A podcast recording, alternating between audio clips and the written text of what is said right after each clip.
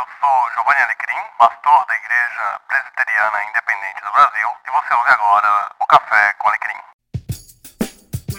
Sim, Café com Alecrim, seja muito bem-vindo, muito bem-vinda a este episódio onde eu quero conversar com vocês sobre o caso que aconteceu no início do mês de junho em Samambaia, no Distrito Federal, o caso do menino Juan.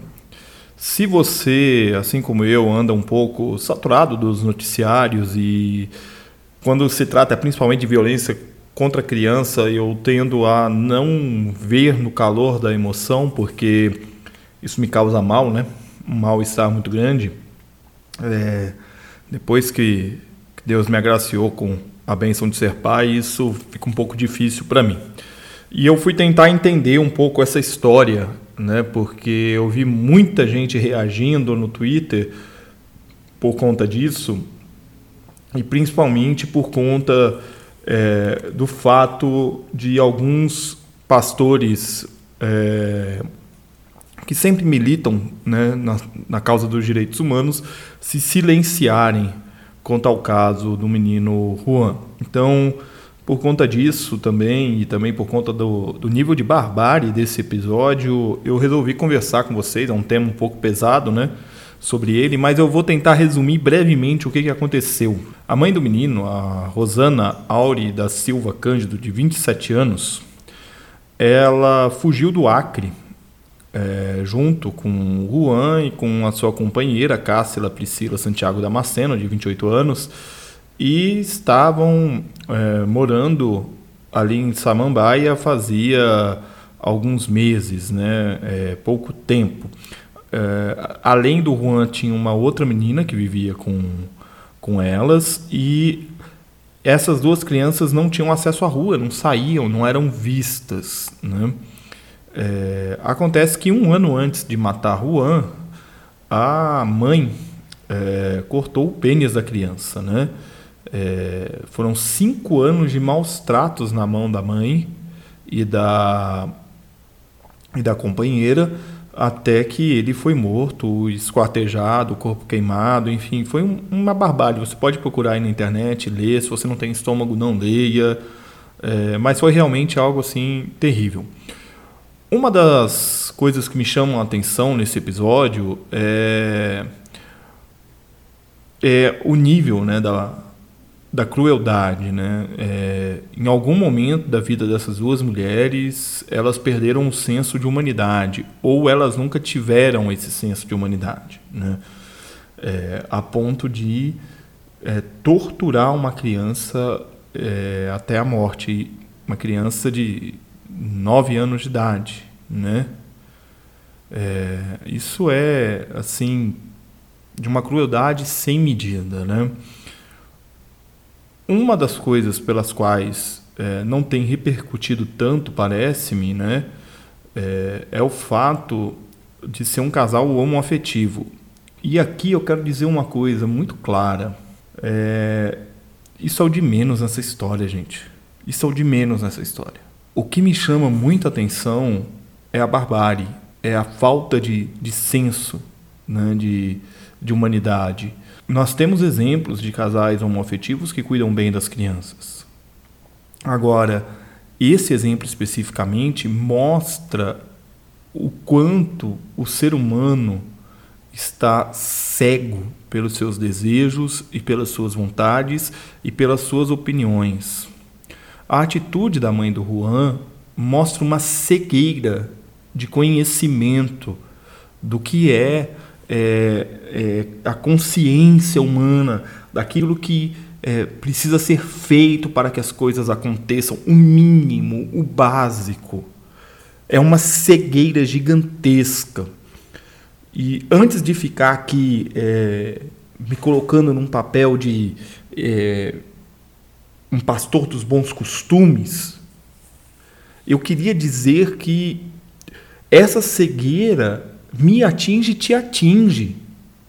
Nós estamos vivendo tempos em que nos posicionarmos, defendermos nossos pontos de vista e nossas opiniões é algo assim é, muito forte, muito vivo, a ponto da gente é, brigar com os nossos familiares, discutir, a ponto de não cometermos barbáries como essas duas mulheres cometeram, mas também nos posicionarmos nos afastando do nosso próximo, nos afastando do nosso semelhante. Quando eu vejo um sofrimento desse tamanho, a que essas crianças foram submetidas para essas duas mulheres, é, não é possível que entre é, Rio Branco no Acre, Samambaia no Distrito Federal, ninguém percebeu nada e ninguém fez nada. Em uma das matérias é, do Correio Brasiliense que eu li, lá diz que os vizinhos estranhavam que as crianças não saíam, mas ninguém chamou conselho tutelar, ninguém se envolveu.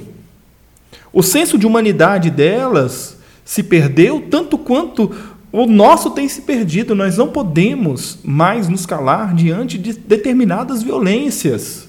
Eu sou cristão, o Deus ao qual eu sirvo não é um Deus de violência, é um Deus de justiça. Fica muito difícil olhar para todo esse episódio e puxar essa discussão apenas para a questão homoafetiva. Não dá. Não dá. Eu tenho que olhar para essa discussão na perspectiva cristã e compreender, compreender como que o pecado, a maldade danificou tanto a vida dessas duas mulheres a ponto do mal que elas fizeram ser um mal irreparável. Irreparável. Tanto ao Juan, que foi morto da maneira como foi, quanto a outra menina que vivia com eles. O que essa garota vai precisar experimentar na vida para ter tudo isso resolvido consigo mesma, seus referenciais do que é família, né? É, eu peço a Deus e oro a Deus para que os pais dela agora possam abraçá-la, possam é, de fato criá-la em amor, com carinho, com afeto, tudo que ela não teve ao longo desse tempo. Nosso senso de humanidade está se perdendo e nós precisamos voltar a abrir os nossos olhos e os nossos ouvidos e nos importarmos mais uns com os outros. Essa história de que Deus deu a vida para cada um cuidar da sua é uma das maiores falácias que existe. Não acredite nisso. Nós somos responsáveis uns pelos outros, como cristãos e como sociedade, e é assim que nós devemos viver. Rogo a Deus que haja paz no coração do, do pai enlutado, rogo a Deus que haja justiça e que a justiça seja aplicada e que essas duas mulheres possam pagar o que elas devem à justiça e possam viver a graça do Pai, possam viver o amor do Pai e possam conviver com a dor que elas causaram. Um grande abraço para vocês e semana que vem nós continuaremos por aqui tomando nosso café. Um grande abraço.